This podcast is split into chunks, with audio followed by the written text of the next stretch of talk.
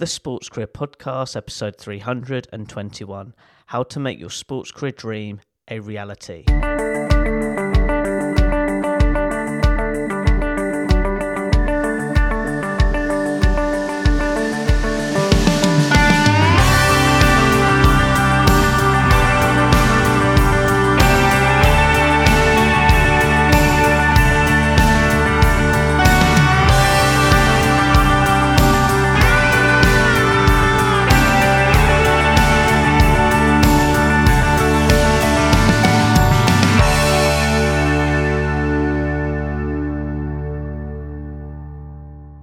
Hello, Sports Achiever, and welcome back to another episode of the Sports Career Podcast. I'm your host, Ed Bowers. As always, my goal each week is to provide you a sport industry special guest who will inspire and encourage you to be the best version of yourself in the sports industry. I hope today's episode can support your sports career development, interests, and needs. Now, getting back to today's podcast special guest is Carly Tait. Carly is a former Paralympian and currently a diversity, equality, and inclusion consultant. Now, be prepared to be inspired because in 2012, Carly was in the stands watching the Paralympics closing ceremony, and then four years later, she was actually competing in the Rio Paralympic Games. So, for that reason, without giving too much away, it's such a pleasure to have Carly as a podcast special guest on the show and she's going to share with you her sports career journey, but explain how you can make your sports career dream a reality as well. Carly, it's such a joy to have you on the podcast show. Please you share to listeners your sports career journey. When did it all start? Well, um, I when I describe my sport journey, it's definitely not a typical one. So um, it really started when I was 27 prior to that, I did not do any type of physical activity, no fitness, no no sport for fun, no, nothing. A very sedentary. I was born disabled. Really, growing up, I was just taught that you have to do what you need to do to blend in, to fit in. Um, you can't be a burden. Don't ask for too much. Um, I went to a mainstream school, luckily at the time because you know we were still in kind of like an era where disabled people weren't really in society. And so I went to a mainstream school did PE um, begrudgingly because the PE that was on offer was not adaptive. It was so it was non-disabled sport. Um, you know your classic netball rounders. And they would do this thing which I imagine is a lot of people's nightmares where you get split into teams. And you know that horrible waiting game of waiting to be picked. And it's just brutal isn't it? And i obviously never got picked. Um, and yeah no i just found sport really humiliating. So i was really glad to see the back of it when i left school. But then i over time over time since leaving school i just became even less active um, I, I worked in an office. Um, I learned to drive, so that cut down a lot of what I was already doing physically. Um, I began smoking at 18, very unhealthy. I I had a very typical 20 odd year old lifestyle. And I would party at the weekends and then go to work. Monday to Friday, and and that's that's how it was. Like, my friends would joke all the time, like, "Oh, Carly's allergic to exercise," so I didn't have any ambition, no vision of being a sports person, absolutely not. And um, London 2012 came around, and for me, I had never seen disabled people so positively represented on our screens. And the Olympics obviously helped with a bit of buzz because the Olympics was first and everyone loved that it was in London. Everybody loved that it was a home games and yeah, people were really bought into it. But then everyone was like, mm, it's finished. and they were all gutted. And I remember people being quite like, oh, well, you know, maybe the Paralympics might be something. And then the Paralympics started to ramp up and the noise started to ramp up. And then everybody got behind it. People were buying tickets for the first time in its history. It was selling out. So I sort of thought, oh, well, this obviously is something to to take notice of. And it felt like a bit of a movement, especially for the disabled community. So I thought, well, I'm going to go to the closing ceremony, which was the only tickets kind of available. There were no sessions, no um, heats or finals or any sports left by the time I decided to get tickets and um, went to the closing ceremony and sort of basically at the time of my life for a lot of different reasons um, I was finally I felt like I was in a place where I was being celebrated. Even though they were celebrating the athletes, I felt celebrated. Nothing was too much trouble, you know. Um, so I, I was on the closing ceremony and I sort of turned around to the person that I was with and I said, Do you know what? I'm gonna I'm gonna go to Rio. And he said, Oh right, yeah, you mean to watch it? And I said, No, I'm gonna go and be an athlete and I'm going to go and do it. And that that is the start of that journey. But we have a pause, Carly, because this is so powerful. Your first um, reply. Wow, honestly, um, I'm a bit like emotional because I just love the whole journey. But I want to go back because I think we can help people now, particularly with regards to schools. Could you share some guidance of where you would like to see change, or there could be already change with regards to making sport more accessible. I'll be honest, when I went to school, it was very much the same. Keeping it very simple just from the listener experience, but you had boys played rugby or football, girls played netball and rounders. Things have changed that there's a, you know, they're trying to make it more inclusive, but how can be better so it gets rid of those stigmas? Because it's the, if, if you don't, if now I've listened to you, it's those school experiences that provided those horrible traumas psychologically for you not to carry on sport. And sport isn't always about winning or losing, it's about our physical health. So I'd just love your thoughts on how we can address this in a real positive light for positive change. I'll just love your thoughts. Before we talk about your your athletics journey, which is inspiring as well, but uh, the mic's yours. Oh, thank you. Well, the the sport and the school experience for me definitely go hand in hand. I went to school at a time where disability was even more taboo than it is now. However, it did have the benefit of not being segregated at high school. So I was segregated quite a lot in primary school in the sense that I was given different things to do and put on a different table, not allowed to do certain things that the other kids were doing. But high school was a lot more, the high school I went to was a lot more embracive of me. So I went to a high school with a couple of thousand children, and I was the only one um, like me. And you stick out so much, especially me. I had calipers on, hearing aids, um, and that's the last thing you want to be at 15, 14.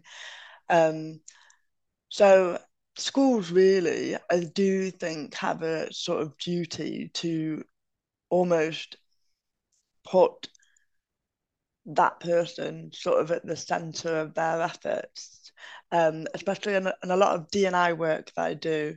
Marginalized people should be at the core of a diversity and inclusion strategy. It's not all about them, but it's it's almost a way of they're the most disadvantaged for many reasons. So what can we do to make sure that they're in an environment that they can thrive? And that that's the key is what is the environment that you're creating for disabled children and adults for me, an environment that would support that would be an environment without barriers. So, from a sport perspective, I had to adapt to all of the sports that were on offer, but I couldn't actually physically do them. So, I had a helper in certain classes. PE was one of them. And say, for example, it was rounders in PE, I was given the opportunity to bat the ball. But then my helper would run around the bases on my behalf. That has no physical value whatsoever. So I think any experience that marginalizes somebody further or others somebody further is going to be detrimental. So I think anything that you can do to close that gap, I think talking about it is a good first step. Because a lot of people think that disability, to quote one of my favorite activists, a lot of people tend to think that disability is a deficiency. And it's not, it's just a difference there's many disabled sports you can do out there that is for everybody. Just to give a good example, last year the Rugby League World Cups where they had the men's, the women's, and wheelchair rugby. Can this be a good example of good practice of inclusion like wheelchair rugby because it provides able and disabled athletes to compete and just play the sport together? I, just love your thoughts on that. Yeah, no. So wheelchair rugby is definitely an example of inclusive sport because you can have disabled and non-disabled people taking part at the same time. Um, it's it's a really collaborative sport as well. You also get a huge amount of benefit because it's a team sport as well, which I find actually as a, solo type of athlete, you know, one track, one lane, one person, I didn't get a huge amount of social benefit. Whereas actually, when you are in a team, that helps you with the world, it helps you with work, it helps you with school, it helps you navigate, it helps you build relationships. So, wheelchair rugby is an excellent um, example. And I'm actually setting up a team in Manchester currently.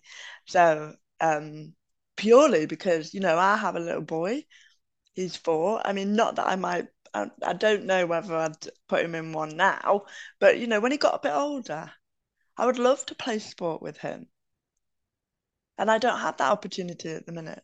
You know, you go to the school playground or you go to our playground, and I can't put him in the swings and that I can't do anything with him and that kind of it does upset me.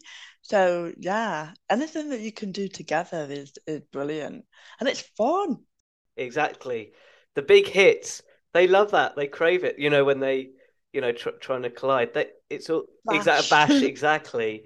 wow, what a cool conversation. Look, I want to now pivot now to the journey again because I wanted to highlight that but now I want to talk about that moment when you decided to be an elite athlete. And I know you said when you were at the Paralympics, so I went, by the way, I went to the uh, velodrome with my father. I bought him tickets and he goes, we went to the cycling. It was amazing, absolutely amazing experience. So I can connect with you from 2012. But the moment you said, I'm going to go to Rio, what was your thought process of that next step? Was it a lot of overwhelm or was it like, did you figure out a game plan? I'm just curious of what was that first step to get you on this journey? For me, I am a really methodical person. I'm really quite um, organized. I'm, I've been described in the past as linear. I don't think this is a bad thing. I think it comes from really having a childhood that was quite restricted and I had a lot of boundaries. Um, and but also it comes from the ability of me having to manage my condition. So, you know, I can't, I do lose a bit of spontaneity sometimes. Uh, so I need to know where I'm going, what I'm doing. Does it have parking? Is it accessible? So I'm I'm kind of already like that. I'm sort of tuned in to finding a solution, I think is what I'm saying. Um, so with this whole like light bulb kind of like, oh, I think I think this is something that I can do. Um, yes, that's what I'm gonna do. So as soon as I had that, I just really worked backwards from the goal. So uh, I was like, right, well, I need to go to the Paralympics. So for me, that means getting faster and getting fitter. Okay, I need to find somebody. And I think that was where it just sort of snowballed. So I found somebody. I managed to research clubs in the local area, found somebody near me in Manchester. He had lots of equipment, so I didn't need to worry about that. So I rented equipment off him. And I basically did everything that that man told me to do for four years. Wow. Okay, there's number one. So we've got the planning stage. Now, this is the one I'm super curious, and this is relating to Martin's book, and you said it already with regards to the smoking, the partying, breaking those habits? Like, how did you implement that? Because it's always easy said than done. Quit smoking, stop partying. But when you do that, the people around you may be a different environment because that's what you were so used to. So I'm just curious, like looking back, how did you break those behaviors to then focus on this vision? Yeah, I'm very driven. I'm a very driven person. I'm really ambitious. Again, that comes from childhood and it comes from like this innate drive to prove people wrong. And I think when I am not seeing results, or I'm not seeing results quick enough, or how I expected to see them, then I'll make changes. Um, I mean, for me, the the first one that I had to do was um, sort my eating out because I literally could not get in the the chair. So I'd never been in a wheelchair before, but I definitely hadn't been in a sports chair, which is typically smaller. And I couldn't get in the biggest one that he had. It was built for a man in the 80s. It was a really old chair, but I just couldn't fit in it. And um, so straight away, I almost had to. That's the biggest, that's the first barrier. You, you can't train until you can fit in it.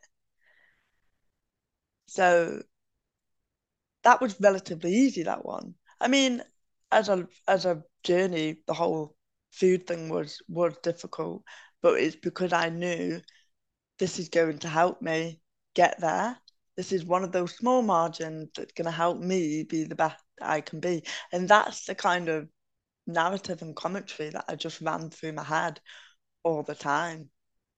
Um, okay, so so during that four year period before Rio, because that was the end goal in mind.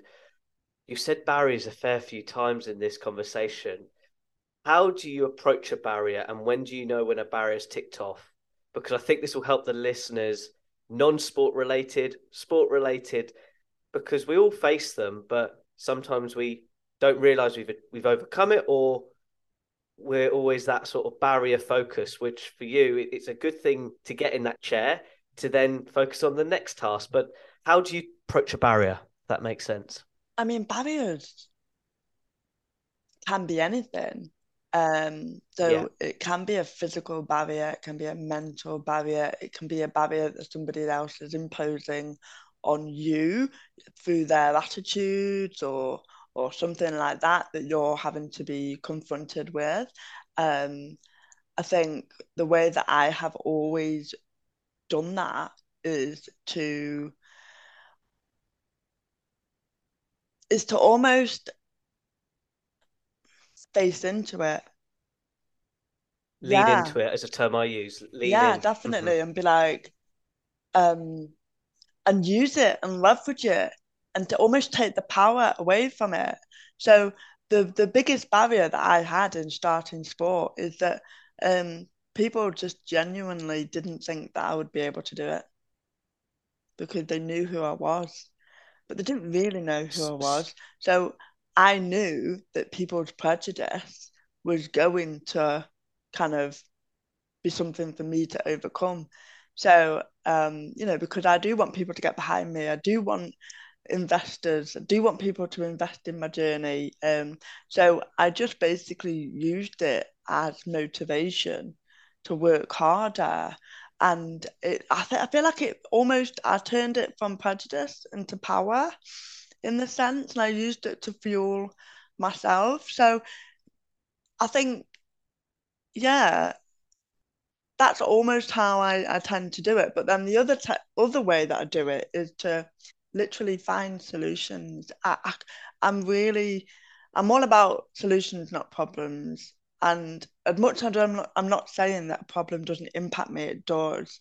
It it it's not to minimize the impact or the effect of a problem, but for me to get through it personally, I have to be very okay. How do I fix this? So on that note, for me, uh, really quick, I did a boxing thesis at university with two world ch- champion boxers, and one of them, he actually became world champion because he was the underdog and he, like you said, he did it to prove a lot of people wrong.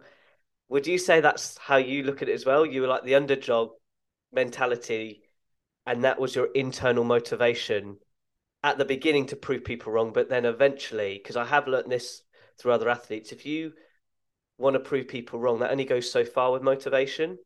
The real motivation is internal fulfillment, like you said when at the at the Paralympics, it was that celebration of the disability community. When was that shift where at the beginning you were internally motivated prove you wrong, but then you got to a point where you're the role model for others? Gosh, that's a big question, but I'm curious. Mm. The shift, you know, it, it was so gradual. I was the underdog for the whole of my career. I was never not on top in the sense that when I said I was going to Rio, I was at square one, but all of the people that I had to almost beat or be comparable with had were on that start line in 2012. So I had to expedite the process. So th- that time frame of four years did definitely help. Not just the motivation, but it kind of kept me very on the path because I knew I didn't have age or um, time to to waste. So that that uh, did help. And you know, when I entered the sport, no one I wasn't a threat. So no one was worried about me. I was I was absolutely the underdog. Um, my person, well, my actual category that I was in was very heavily dominated. so I had a lot of competition but I continued to be the underdog. I think really until I actually got to a Paralympic Games, I got to a Paralympic Games without any um, financial support from British Athletics at the time because I wasn't on the programme. And you're not on the programme until you can prove that you're medal potential. And up until Rio, they didn't think that I was medal potential. So I didn't have any of that. And I think the shift came after Rio. And I said to myself, well, I'm going to do another year because I wasn't massively happy with my performance in Rio. I was pleased about it, but I wasn't. I thought, oh, I can do better. I can do better. And actually, yeah, that whole experience of being in Rio wasn't what I thought it was going to be. So that's why I then did another year to to sort of finish off almost on a high. Awesome. We're going to take a little time out on this period because the one thing I haven't talked about is the performance side. Can you actually remember your first ever? So you got into the chair. Can you remember your first ever training session? Because I think in, I want to bring in Martin very shortly, but Martin said one of the first rides, it, first sessions, it took you ten minutes to do it, and you had to really re- refine the time to a couple. So I'm just curious of your first training session and from a mindset perspective, when did that sink in going, oh my gosh, I've got to do a lot of work to reduce the time? I'm just paint the picture there for the listeners, please. So when I contacted the coach that lived nearest to me, And bearing in mind, when I looked at coaches, the nearest one was either 15 minutes away from me or in Leeds, which is an hour and a half, or Glasgow. So I had absolutely no option but to go to this coach who was 15 minutes away. And so I'd already sort of mentally prepared myself for if you don't gel with this person, or if you don't like this track, or if something's not right about this club, tough. Because this is the only way you're going to get to Rio. I was working full time. I'm not going to drive to Leeds after work to train. So I got there, and actually, um, it was really cold, wet, windy, dark. It was November, and he said, "Come to the track, and we'll just get you started." I wasn't anticipating that there would be a bunch of athletes already zooming around the track. He had an established group, and they were going so fast, and I was like, "Oh, I'm not." I just feel I think I don't know how to do this. And um, he was like, right, don't worry about them. You just get in this chair. Of course, I couldn't get in the chair that he had. Um, so he said, okay, well, why don't you get into somebody's day chair, as I call them? That's what he called them. And I had never, to paint the picture, never used mobility aids in my sort of day to day life. Maybe if I'd injured myself, I would, but I completely renounced mobility aids. I hated them. I hated being disabled. I hated everything it stood for. I hated all association. Absolutely not am I going in a wheelchair. Thank you. So this was a real shift for me personally to even just get in the chair. But I had recognised from this from the Paralympics that the chair was my route to success. It was no longer going to to hinder me. And that's how i always used to think of chairs. So so i got in this day chair never propelled myself in a day chair. If i've been in a chair before i've always been pushed. So i got in this day chair and it took me like 10 minutes to go around the track and i was exhausted at the end of it but i i was just a bit on top of the world almost i i, I wasn't thinking oh my gosh, like look how far I've got to go. I just I really didn't think like that. I just thought one step at a time because I knew I, I had a lot of work to do. So what, I wasn't expecting to be. Oh, well, I wasn't. I wasn't expecting to have any talent, and I, I didn't have any talent. I always maintain that this was not about talent. I've got zero talent, and um, when I retired from sport, I could do that same 400 meters in 66 seconds. Pardon? So 66 seconds. Wow. I know. So like shaving, you know. Nine minutes and 44 six. Nine yeah. minutes. Okay. Oh my gosh. Right. So I need to ask this question now because it gets asked a lot in business, in sport, in personal development. Could you share your thoughts on effort versus talent? Talent is always helpful. Talent is probably for many the gateway to many great things. So if you recognize that you have a talent, then obviously you're going to enjoy something that you can do. So you'll go and do it more. Um, I don't think talent is a prerequisite for success. I don't think talent has any substance without effort.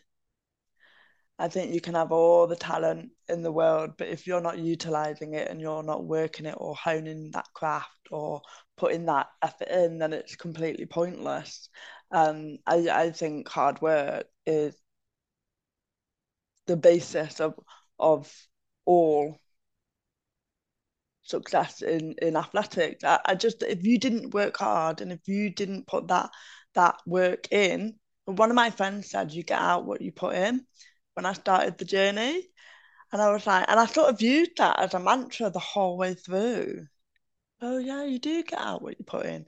And I kind of thought to myself, well, if I know that I'm working hard, then I'm not going to regret anything. I'm not going to um, compare myself to somebody and, and think negatively about myself. If I know that I'm putting everything that I can into it, then I'm going to be happy um, about that. So, yeah, I think hard work completely trumps talent.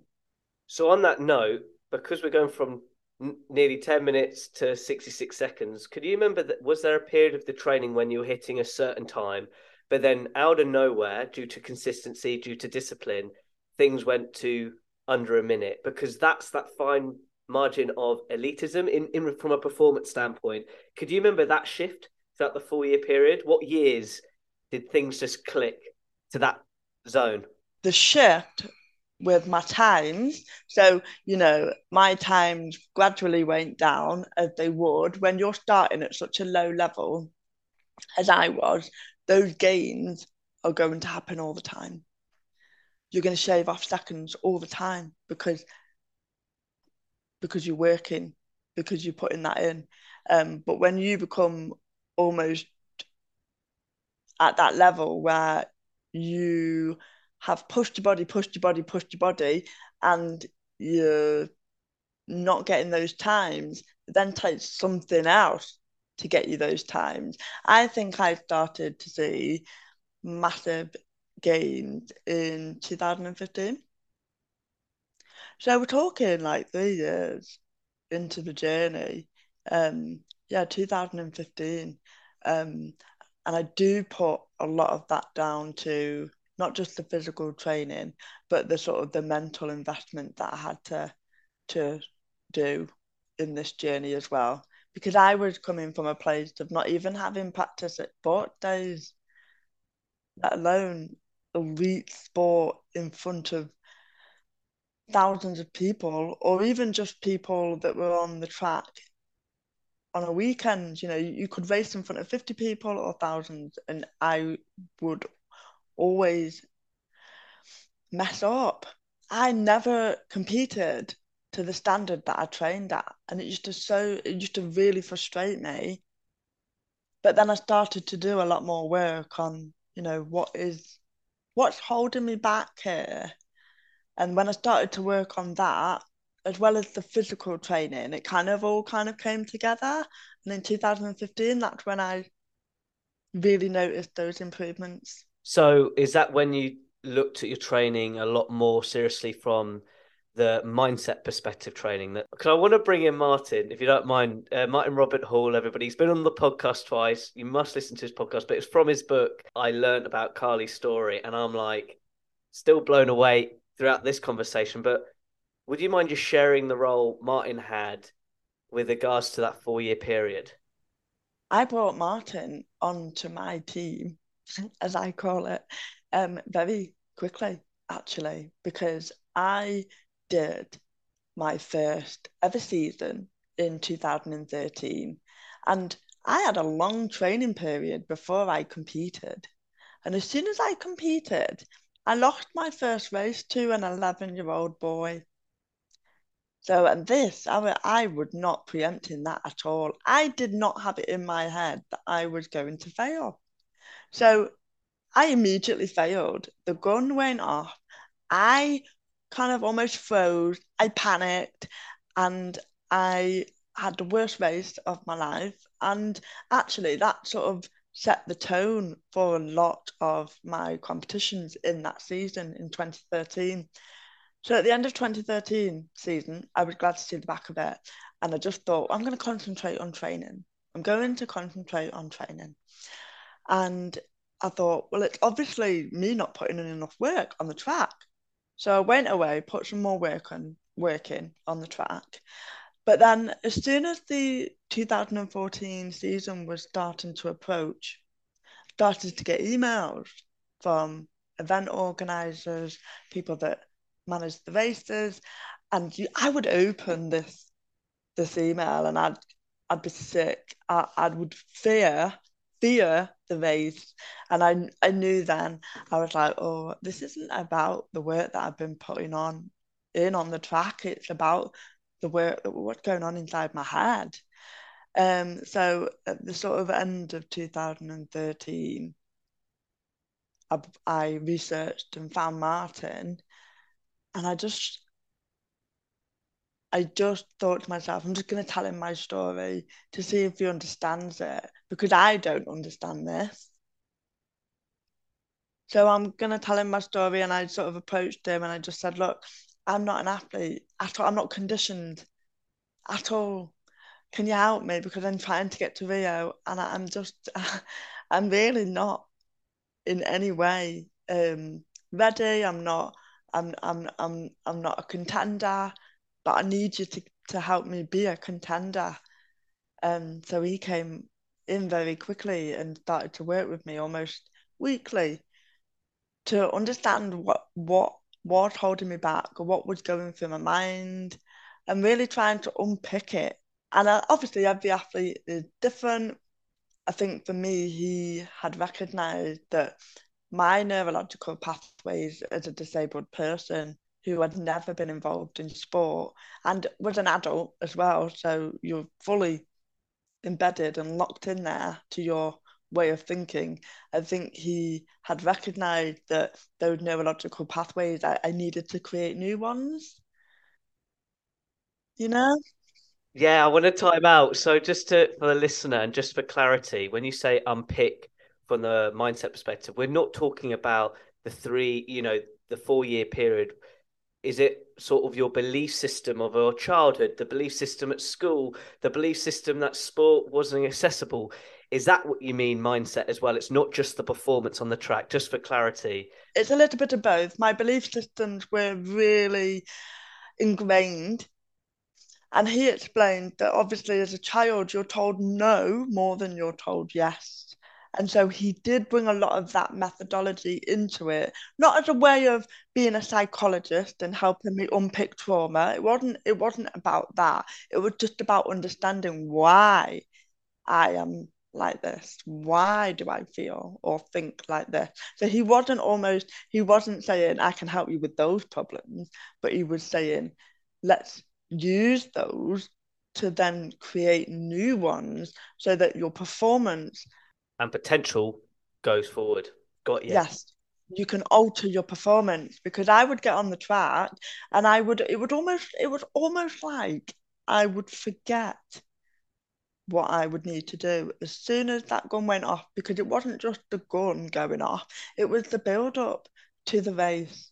It was on the day of the race. It was being with other athletes that I didn't like. It was um the intense nerves that I hated and would almost, you know, it would make me cry. And um, it was it was the obsession that I had of what other people were doing next to me. I would be racing, almost thinking about what this person's doing. Like, oh, their hands are going quicker than mine. Or, oh, they they've got six pushes in and I've only got four like how do you how you can't perform when you've got that much noise in your head? Um and so martin worked on things such as um race day strategies to help me almost distract myself from some of that negativity but to keep me on task. What do you need to do? And i'd be like well 10 fast pushes. It was like right you need to do 10 fast pushes at the start so this is how you're going to do it. And it was literally as simple as trying to filter out some of that stuff, but literally being on the start line, gun goes off, and you go one, two, three, four, five, six, seven, eight, nine, ten to keep you to do what you need to do. And it sounds so simple, but I would never have got to that point of understanding how to manage your performance when your head is the one that's impacting it. So almost your mindset is your worst enemy than actually your competition.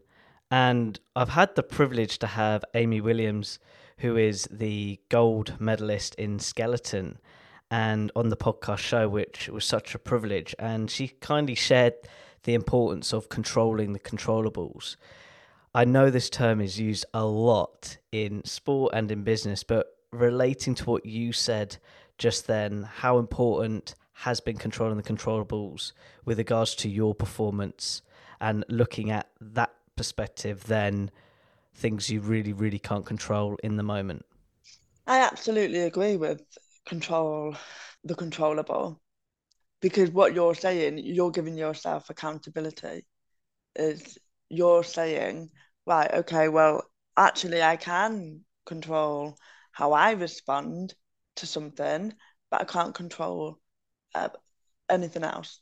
And I think it does give you accountability, but it also helps to direct your energy in a in a better way because you're never going to not worry about things that you can't control. Um, so it's not saying, oh, just get over it because I don't think people like we're humans. So it's really, you know, you can't just say, "I'll get over it" or "Don't think about this." Like, yeah, yeah, just don't think about it. Thanks, that's really helpful. What what you're saying is just, you know, acknowledge it almost. Like, yeah, I know you're worried about it, but if you just try and do this instead, then you're almost for a little bit forget about the weather. I was obsessed about the weather because the weather would 100% alter my performance. But the way I had to reframe it was, yeah, it does. You're rubbish in the rain, but so's everybody else. And that's when I started to then make inroads of, oh yeah, yeah, just don't worry. If it rains, it rains. Because it's raining for everyone and as a wheelchair athlete, you slip on the rims when it's raining. So, um, especially in hundred meters, it's you. It is your worst enemy, rain. so, um, yeah, controlling what you, how you respond, whether that's physically or even just acknowledging it, I think is really, really helpful. In fact, when I do talk about my journey, I often have, I often talk about that as a mantra but um, Martin taught me that as well. So, um, but looking back, you'd think, oh, why didn't you know any of this stuff? But I was like 27, leading a very sort of insular, kind of narrow life. You know, I didn't have much life experience, you know, beyond the office. So you only ever respond to situations such as, I don't know, missing a deadline or the advertising budget being cut. But actually, when you're in a situation where you're at, you're responding to almost life-defining moments, because that's what sport is, and it definitely was for me, life-defining.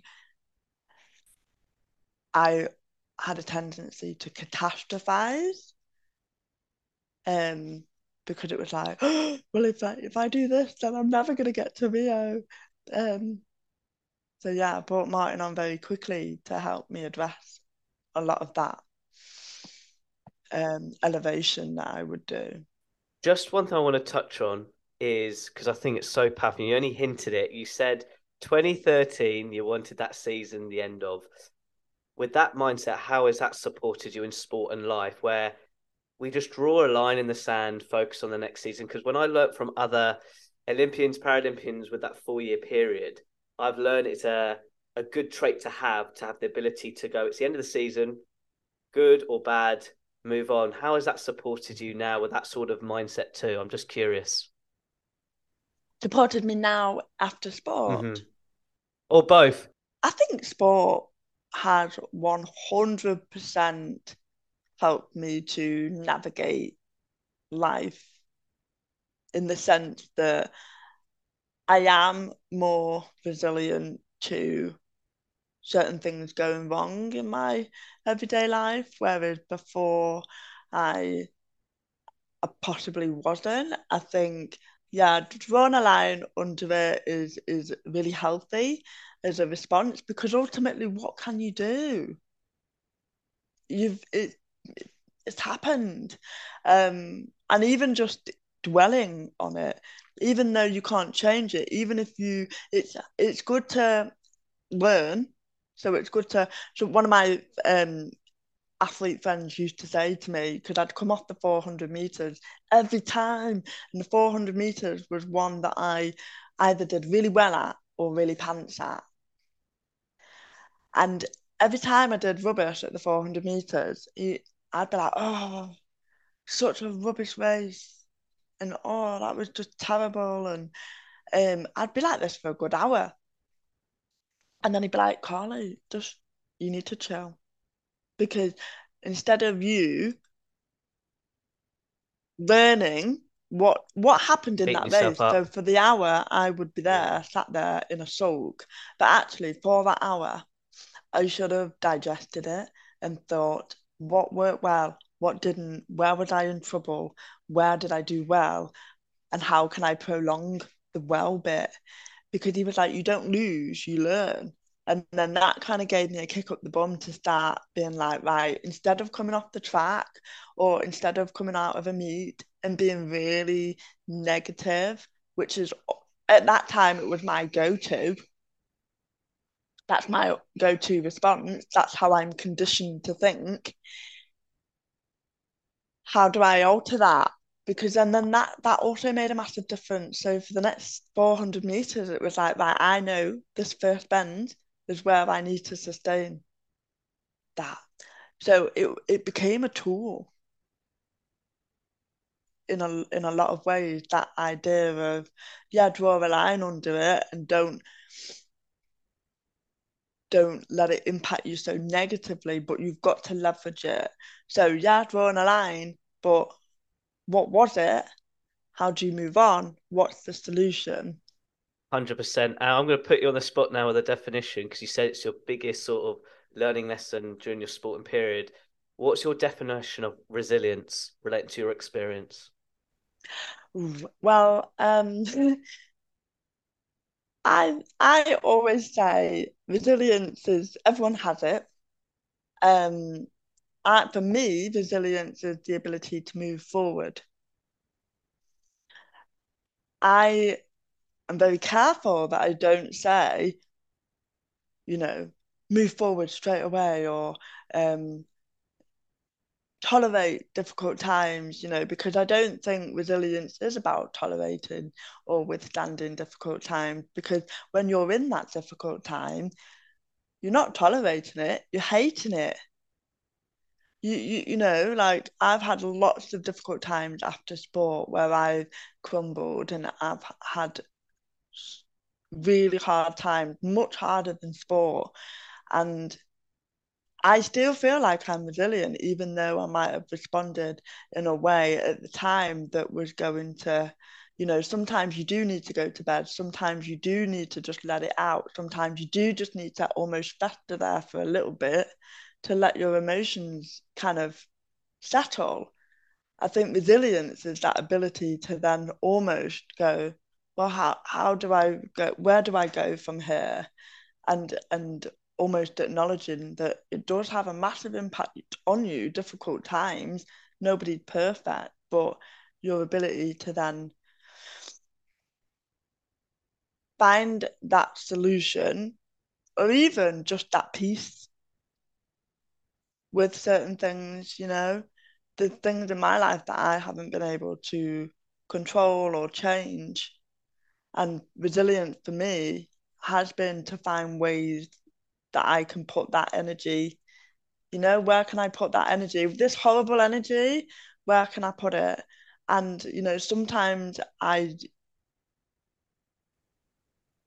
have to just.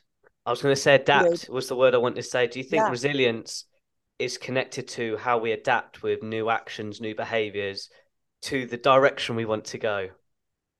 I think adapt is a really, really good word because you're not saying with that word that you've overcome it necessarily, or you're not saying that you've fixed the problem. Because I think in, sometimes problems, not all problems, can be fixed in the way that you want them to be fixed. You know, if you think about what's my ideal solution here, it's not always a possibility. So there's always something else. So that adapting to it, you know, so from a sport perspective, I had to overcome a lot of barriers in terms of getting onto the program, in terms of getting enough money to buy the equipment, in terms of um, people overtaking me in the rankings. You know, when I left sport, I was not where I wanted to be. I wanted to be higher in the rankings, but I wasn't. So for me, it came to a point where I was like, Are you going to get any better, do you think? And I came to the I came to the sort of um, point of saying, no, I don't think I am going to get any better. So I'm going to leave. And for me, I adapted to that and I sort of made my peace with that and moved on and, and did something else. So um, I think it's just so individual. Yeah. I want to time out here because I want to get back to this because there's one area I want to talk about how to help athletes after sport because it's just a, a, theme I like to address. But we haven't even got to the listeners yet. Or can you just paint a little bit the picture of the competitions where you got the silver medals and then getting to Rio? Because I want people to have in this end that you actually achieved that goal from 2012. Even if you said earlier in this conversation it wasn't what you expected going to Rio, but nonetheless, to put an idea out there where you were at the closing ceremony of 2012 to say you were going to do something and then do it. Like, I just would love you to paint the picture of that little bit of the journey right at the end and also reflect of actually how proud you you are, even if it wasn't what you expected, but the proud Carly partying, smoking at the Paralympics in 2012. There's not many stories like yours, Carly, and I'm, I'm I'm here just to remind you of that. But I know internally, I can hear with your body, seeing your body language, your tone, that you wanted more at Rio, but you should be still flipping proud of that four years of making reality. So could you just paint that picture for the listeners?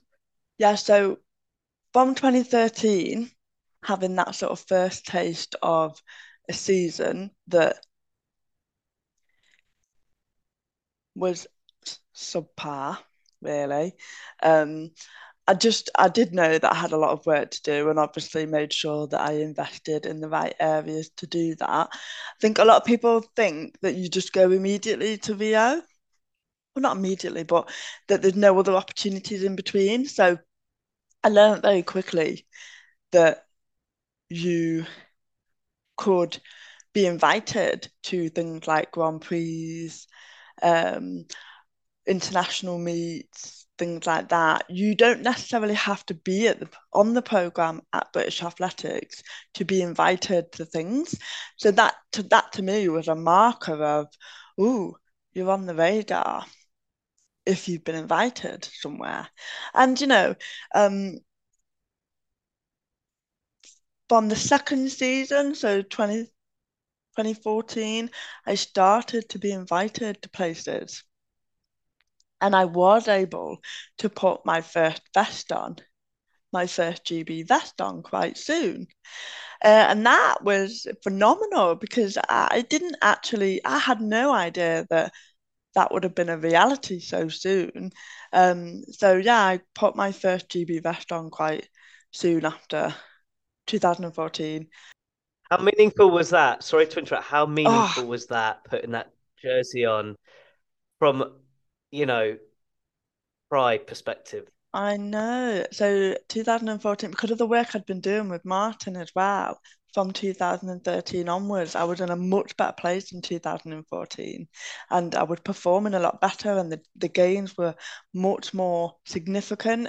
And so I think because they saw that trajectory, they were like, okay, we'll, we'll invite her. You know, I, I might have been a lane filler, but I don't care. I did not care. And um, they were like, you get to put the best on. That that was, in a way, much more meaningful than any other vest because that's my first one. What that that is like that was just for me. I had managed to be this person that I don't like to say manifest because I don't really fully believe in that idea of manifesting something. I, I believe in believing that you can do it, but I don't necessarily manifest. So this is the person in the when you were at, you know, London, this is this is everything this is it. This I don't know, it just felt way bigger than any other vest. Um still got that. But in that way, it's in the loft. It's just so weird that certain things have just gone, like not gone, but I'm in a totally different life now.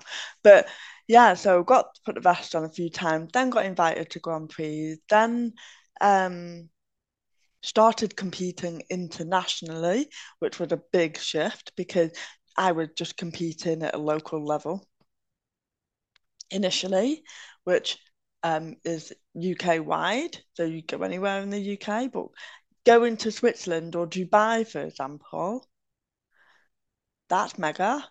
And then, um, so I was quite conditioned to high pressure environments internationally because also you've got all the other international girls. So Rio cannot be your first opportunity to race girls you've not raced with before.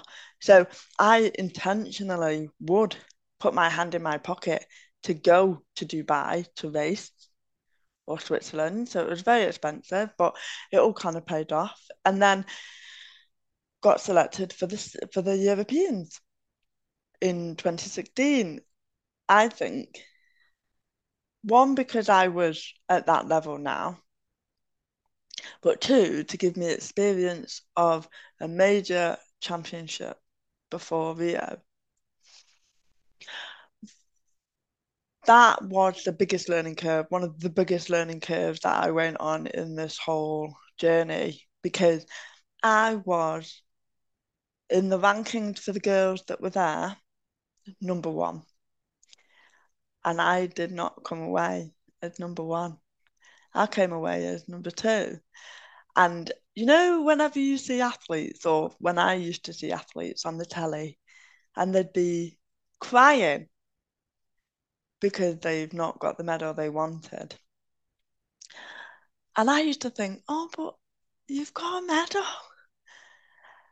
And I got off my event absolutely fuming.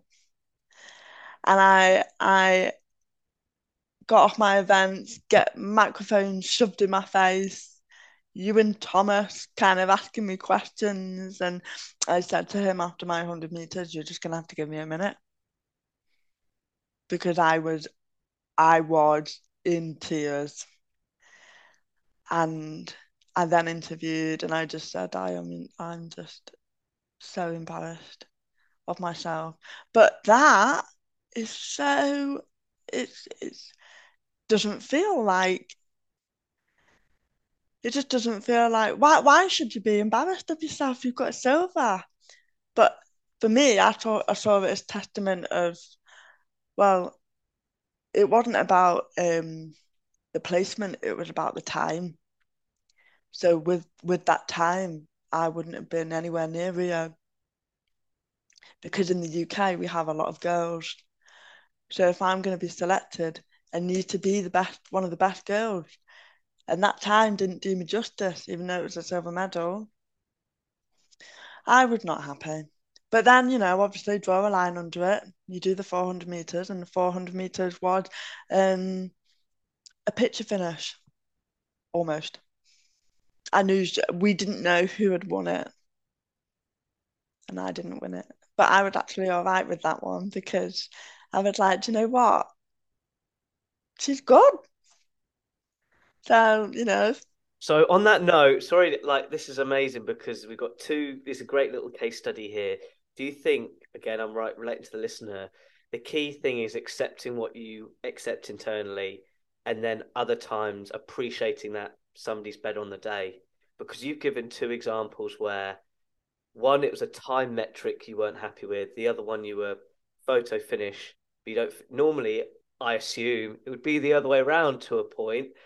So, but that's my point of what why I interrupted you is it's so important to have that self awareness within ourselves of what we accept and don't accept. And that was in the same. I know event. that's what I mean. So that that's why that was such a, a learning curve because, you know,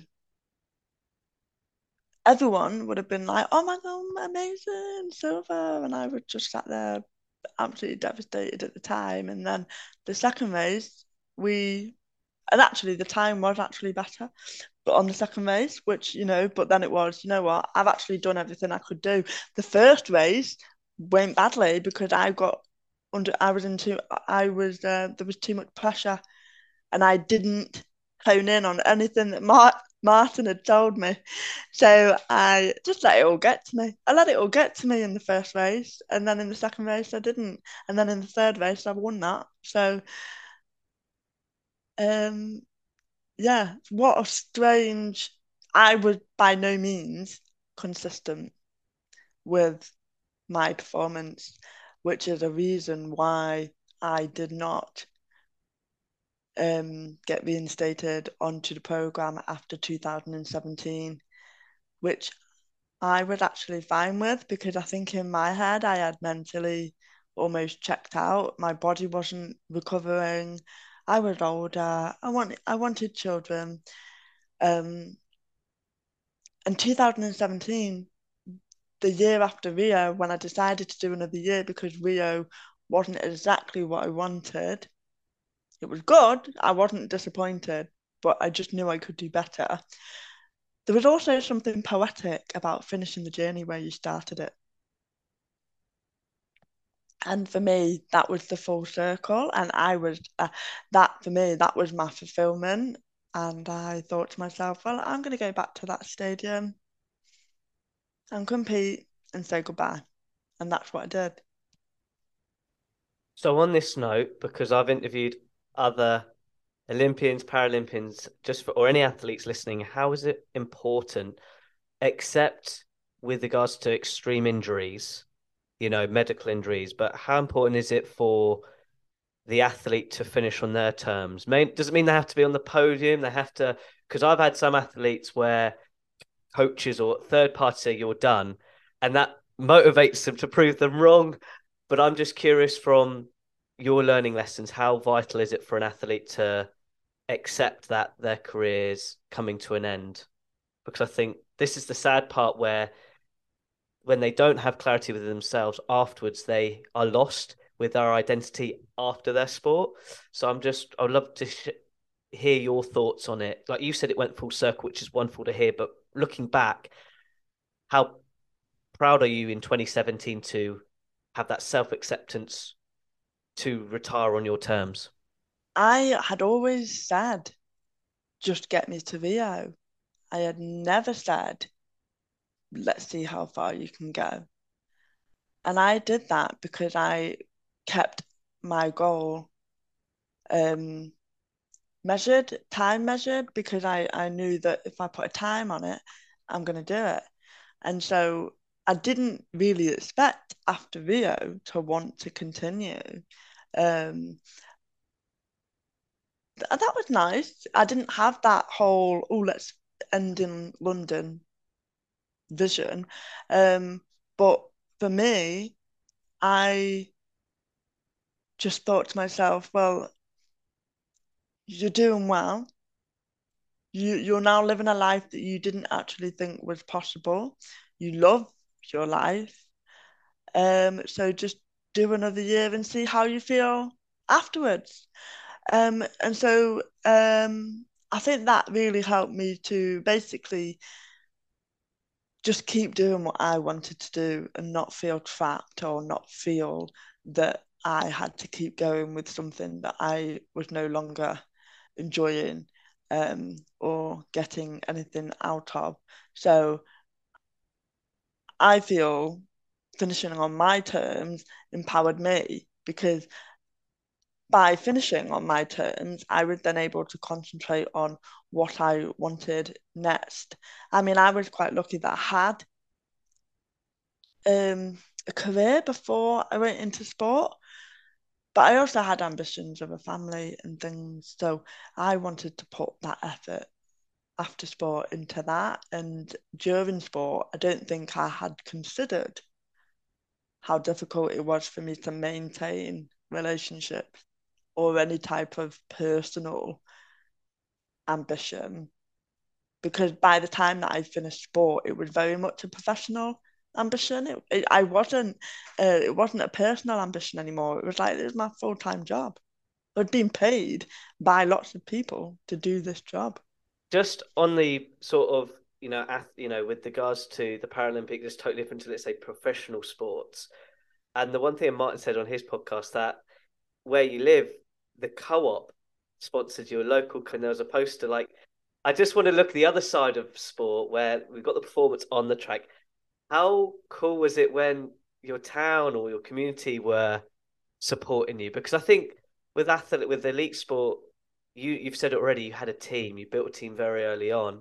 But how wonderful was it to have the community like the co-op to like to see your poster in the shop like ha- reflecting how meaningful was that just from another perspective yeah oh that was that was um you know because i was in marketing before i went into sport so for me i i, I nothing nothing was an accident you know i i i made sure that i worked for somewhere that i knew would be open to letting me leave work I put a proposal in. I had a lot of confidence by this point, and I was able to leverage it to to find um, an investment for myself. Sport is so expensive and so time consuming, and para athletes don't get sponsored like non-disabled athletes. You know, the tide is turning, but at the time I had to be almost entrepreneurial. Yes, yes, I was going to say calculated, but I think entrepreneurial sounds nicer. And um, you know, uh, it it wasn't an accident, but I definitely couldn't have foreseen the scale because I just wanted to leave work and be paid. Whereas they were then looking at the further opportunity of, well, let's let's create a campaign around you. You know, let's put you on a billboard. I was in lots of stores, it wasn't just that one local one, it was point of sale all over the UK. So there was quite a bit, it was, it was mega. It was, it was weird. Good weird, I hope. Yeah. Yeah, I, I loved it. I feel, I feel like imagine going from somebody who is almost invisible to somebody that has no one had any expectations of, no one um spoke, no one spoke anything worthwhile about me. I was always I was almost reduced a lot to a medical model. Carly, who has cerebral palsy. Oh, I know somebody with cerebral palsy. You know, it's I would never looked at as a person. And then I went into sport, and then I was almost a person that was accepted. Yes, I was a person that was that was surviving, not just surviving, but thriving, but also dominating. And people that would have, some, you know, gone back, bypassed me or like not really taking me seriously were now saying, "We're coming to me," and being like, "You're brilliant." I'm like, thank you. so, but I, I just, I, it came out of such a deep rooted need to be accepted and to feel belonged, like, like I belong somewhere. And that's that's why I say it was no accident because even though sport showed me that I could get that if I did that, um, I made sure that I could create that environment, that environment, that ecosystem for myself, um, but also to set me on a path after sport as well. Absolutely, Carly. I've so much enjoyed this conversation. I don't really want to stop. I've got a couple more questions, but one thing I'm curious is reflecting. What have you enjoyed the most from your journey right now, looking back? I'm gonna say there's not one event in particular that I enjoyed the most. Uh, there's not like I can't pinpoint it because for me, the whole journey overall has created a feeling. And so when I look back at the journey overall, I don't necessarily look back at the time that I would be crying on the track or the injury that I might have had. I don't don't really recall those. I just recall the overall feeling of being healthy, being strong, being impressive. Like I would talk to people, people would be like, What do you do? And I'd be like, Oh, you know, I'm a wheelchair racer. And people would be like, Wow. And that wasn't something I was used to. So to get that accolade was so it had a massive impact on me.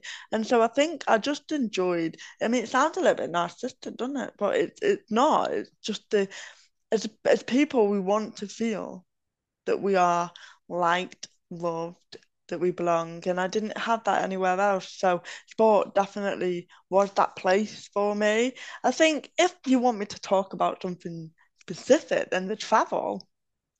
100% like the life experience that I gained just by being in sport for that, that five years will stay with me forever because it, it's changed who I am. I now proudly identify as a disabled person because my condition is irrelevant. It's not about the fact that I have cerebral palsy. It's about the fact that as a as a person, I am disabled by society, by everybody else. Disability is a social construct. And that's what I learned in sport as well. Because in that whole time, nobody ever talked about cerebral palsy in a negative way. They never talked about what I couldn't do. And and so for me, what I enjoyed the most was I think just eventually finding out who I was and embracing that identity. Certainly must be better than the parties, the smoking at the age of 18, right? Come on. Definitely, definitely. Yeah, absolutely. Those parties just felt you just go through the motions exactly. of a party, like, and then you you're ill afterwards. Like this was just, I was so uh, you know I don't smoke now. I I didn't smoke. I stopped smoking quite soon into that whole journey. I'm not bothered about it. I'm not even now, even though I can now drink. I'm not a drinker. I'm completely changed. Like I like a drink, but I I actually realized that I was drinking to to be the same as other people. And it actually did have adverse impacts on me like I couldn't walk properly like for me. And I would get oh, quite ill and I'd be like oh god do people like this? But I used to just go along with it like it was just something that you did. But now yeah now I'm just totally totally different. But I don't feel like I've turned into somebody different. Feel like I am just who I am, but I just didn't ever have that mechanic or the opportunity.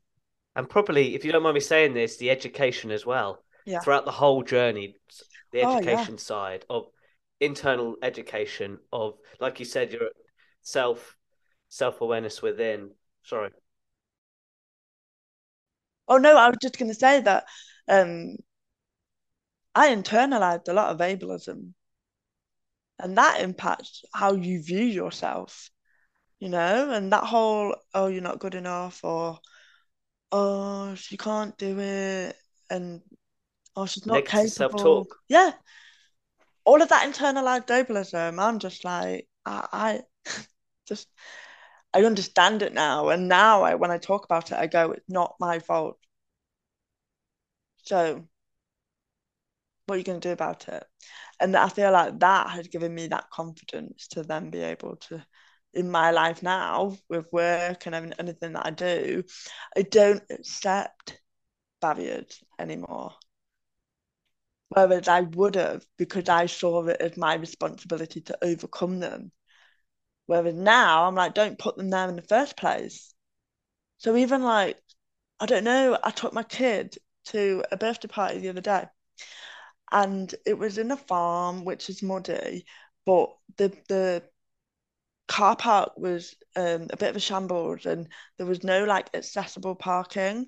And so by the time I got into this party, I was covered in mud. Um, and I just went to the desk and I said, Do you not have any accessible parking for disabled people or, you know, parents? And they were like, Oh, you can park. Um, oh, is somebody already in that? I said, yes, somebody's already in that. They don't, you know, they don't have a badge. Can you ask them to move, to move it? And whereas before, I would have just been like, oh, what pain. It goes back to control the controllables, but also take initiative too. Wow, what a cool conversation. I'd like to finish with one more. I always, Carly, finish with an inspirational question.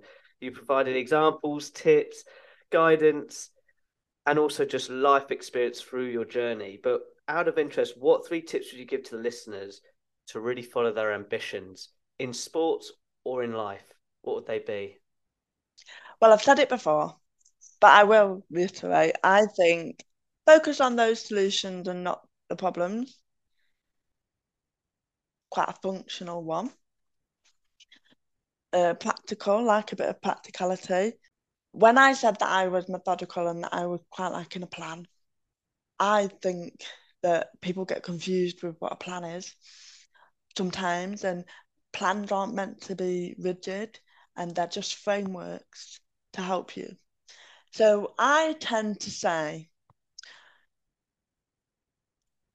keep the goal, but change the plan. Because they're meant to be agile. You don't know what you're going to face. So um, I think changing the plan and pivoting where you need to, but just always keeping that goal is essential. Um, and I think be your authentic self. Sport taught me that 100% that it was okay to be me. And I didn't need to be in that environment anymore where I couldn't ask for adjustments, I couldn't ask for support or help. I could ask for all of that and not be considered a pain or a burden. And actually, by being empowered to then say, actually, I need um I need this or you know I need a bit of extra time to do that. I just found myself a lot more chilled out, a lot more able to focus on what I needed to do, just, you know, I had better opportunities. And I think, yeah, be your authentic self. Don't match yourself anymore. You know, you, do, you don't need to. And if you're finding that where you are is not receptive of who you are, that's not on you. So change your environment. 100%. I love that third one, by the way. I, I, I couldn't agree with you more being authentic to yourself and true to yourself. But the second with pivoting the plan with your goal is gold. So I hope people are writing notes.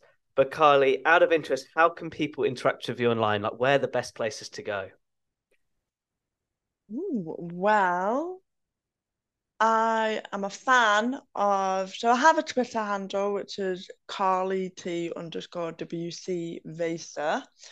Um, or you could just put in my name, Carly Tait, and it comes up. Um, and LinkedIn. I love LinkedIn. Not uh, always um, the pa- platform of choice, but I think LinkedIn is having a bit of a movement now that Twitter has kind of, find, you know, gone a bit funny. So LinkedIn definitely. Um, I talk about all sorts of things on there. Some of it work related, but mostly not. You know, and I think LinkedIn is quite good for um, making connections and growing your network, and it being actually two way beneficial. So find me on LinkedIn as well. That's how we got connected on oh, LinkedIn. yeah, it was. I love LinkedIn. Martin used to tell me about LinkedIn all the time, and I'd be like, "Oh yeah, no, I'll get to it," and then I never took his advice. And then one day I just thought, "Oh, I'll, I'll do it a little bit more," and it's LinkedIn got so many opportunities on there. Exactly, and you build meaningful relationships, business relationships, which is vital. Yes. So, look to all the listeners listening. All those links will be on my website with regards to this awesome podcast chat with Carly. But Carly, from my end, it's been such a joy chatting with you today. Thank you very much. Thanks, Ed. Wow. Where do I begin with regards to sharing my overview of this podcast with Carly? For me, it's the best example I have heard and read with regards to Martin Robert Hall's book called The Inner Athlete where anything's possible if you put your mind to it. And I know it can sound really cheesy, and I know it relates to today's podcast topic how to make your sports career dream a reality, but it really is actually defined what dream means. And one of the definitions of dream is a cherished ambition or idea.